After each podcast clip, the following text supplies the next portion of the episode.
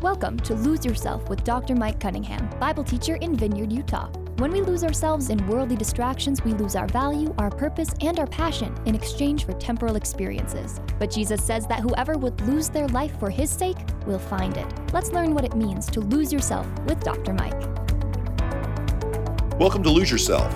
I'm Dr. Mike Cunningham, and I'm so glad you could join me for today's program. Today, we're going to continue my conversation with Logan Wolf and we're going to discuss how he transitioned his traditional ministry into a house church movement. Now we've done the D word. Uh, lose yourself is a call to discipleship. The heartbeat of this program is, you know, those who seek their life will lose it, and those who lose yeah. their life for Christ's sake will find it. What does it mean to be a disciple in your church?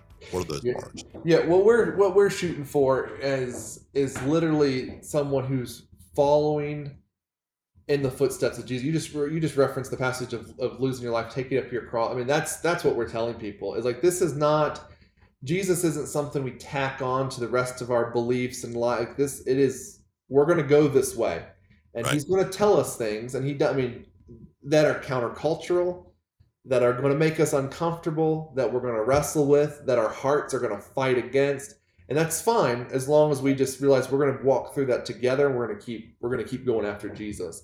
Um, and so we just want people to sincerely and wholeheartedly go after christ and we mm. want to help them do that. Now that's not all going to happen at the same rate the same pace and there's going to be stuff comes up you don't you didn't even anticipate you have to talk through. But um, it's so much oh man this has been so much more rewarding than just sitting than looking out over the auditorium as I'm preaching, a bunch of people right. sitting there and have no idea what's going on with them. You know, right. like it was so like in fact, it, here to, to that point, when we moved from the buildings into the house churches, there have been people sitting under my preaching for years, mm. like five, six, seven years.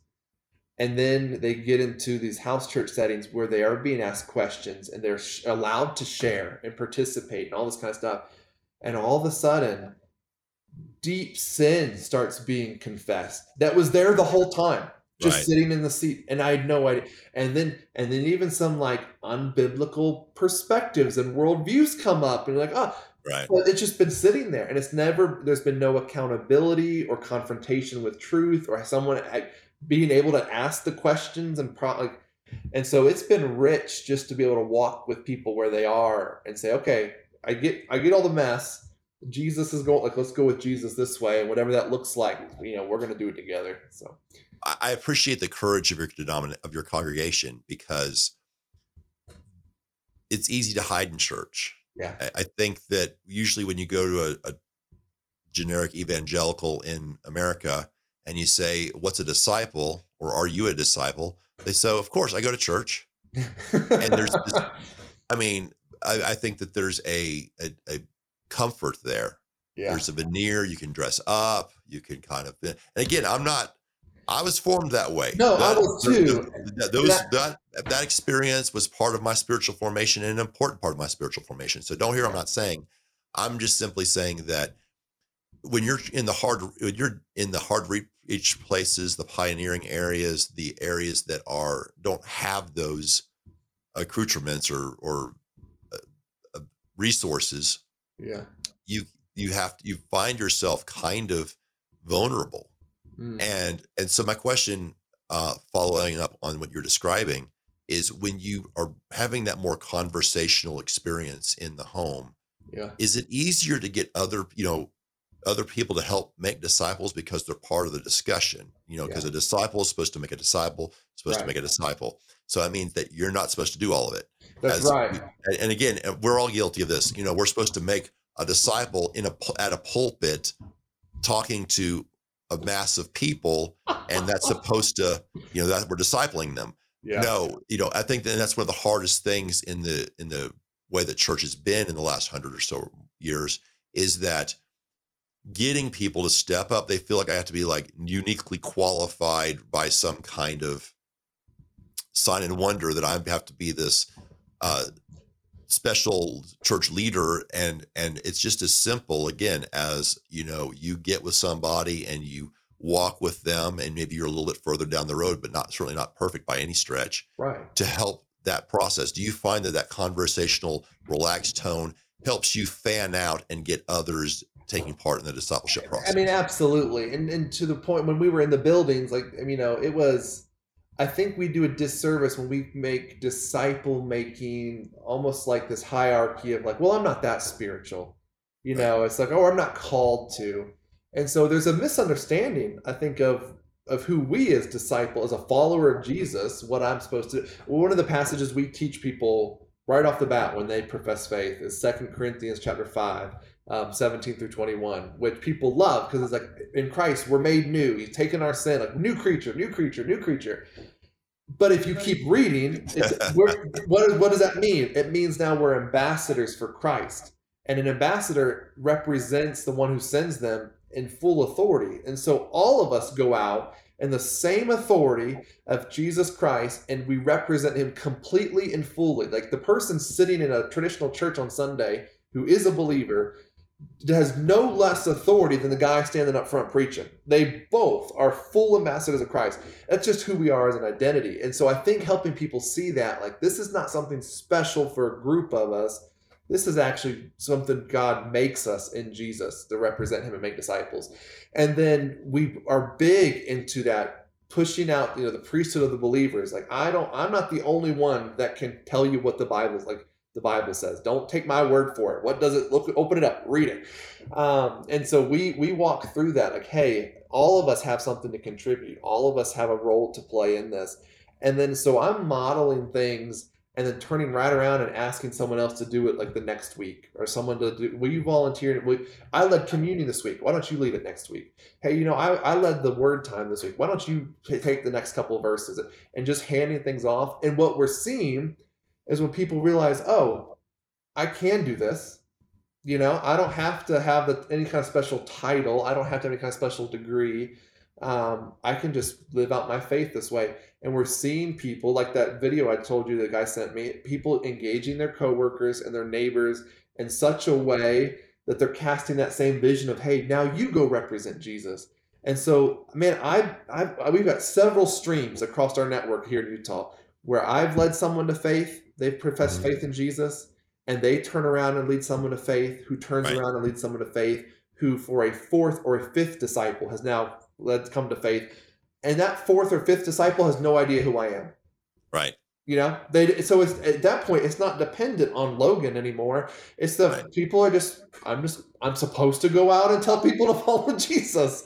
Absolutely and that is true of any church, whether it's a house church, mega church, everything right. in between. It's it's whenever I've seen uh, you know church growth, so to speak, it's usually been like in terms of the authentic church growth, it has been that process. Yeah. Someone in the congregation catches fire, they ca- they all catch fire. They and, and again, and you're just you're harnessing that in your paradigm, and it's powerful because well, see, and, and that, that it's a bit it's bit they're biblical principles like i would never tell someone sell your building that's what you need to do right. to be now some people they probably need to but i would that's well, not I, what i'm what i'm glad about our clarification here is there are people who are just looking for the next hook that's that's you're not, not here yeah. to, to, push house church movement no. as the next big hook no. i wanted to have some variety in the program yeah.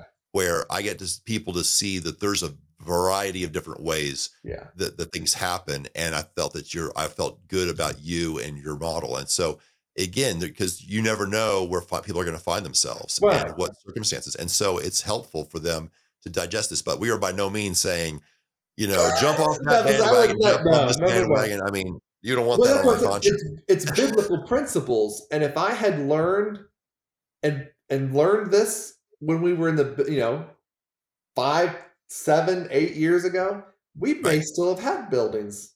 And right. you know, we I have no clue.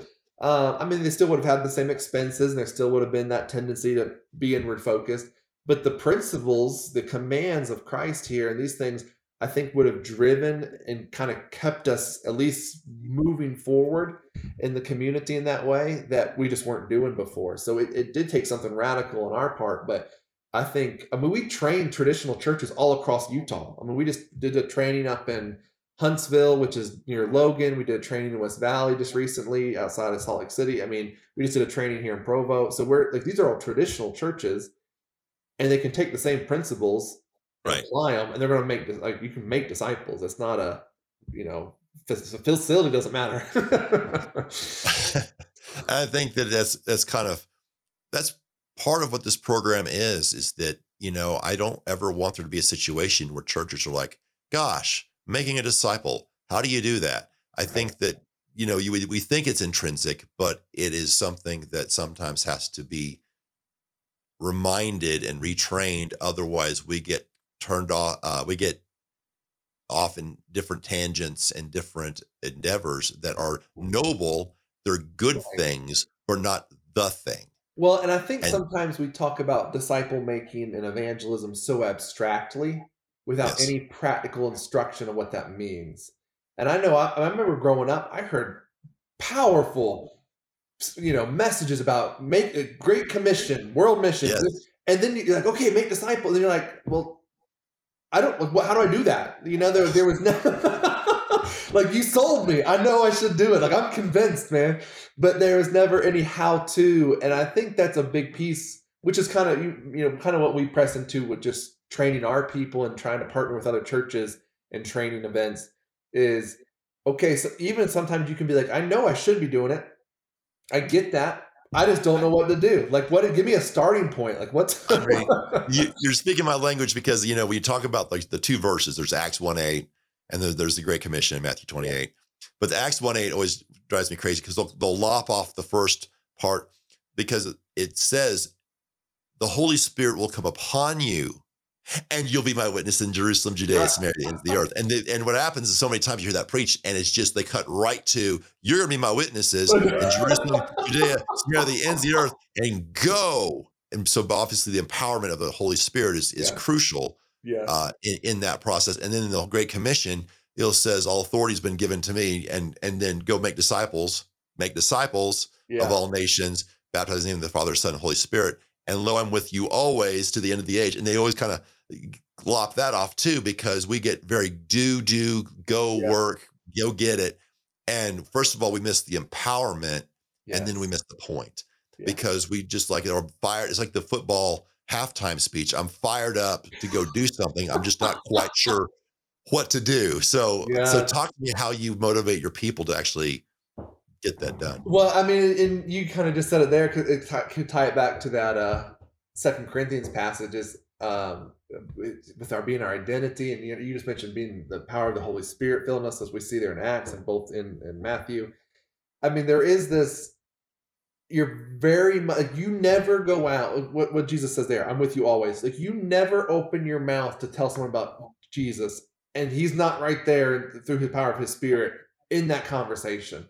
Like that's an incredible. Anytime I'm engaging someone about the kingdom of God, like it's a supernatural, eternal type of event unfolding that I'm a part of, and it's very. I mean, I'm just there. You know, it's this is what God's doing. So that that in itself is incredible. So we do draw people to that. Like this is not a like we're trying to hit a sales quota or something. You know, I mean, this is not like a numbers game. It's we're, we're being my. I always tell people we want we don't want to just stir up activity in our own strength and ability. We want to get a sense of what where is God moving, and we just want to go over there.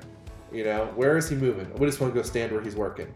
Um, and so if that's you know we're pressing into one neighborhood and nothing's happening, well, we don't have to force spiritual conversations and all this kind of stuff at the door. Just go to another neighborhood. See if he's working over there. You know, you just go to the next city. You go to the next town. Right. We're out of time, but we'll continue this conversation on our next episode. This has been Lose Yourself. Lose Yourself is a teaching ministry of Bible teacher Dr. Mike Cunningham. For more information about Mike and his ministry, check out his blog at loseyourself.life. Until next time, make it your ambition to lose yourself to Christ. Lose Yourself is a production of Key Radio.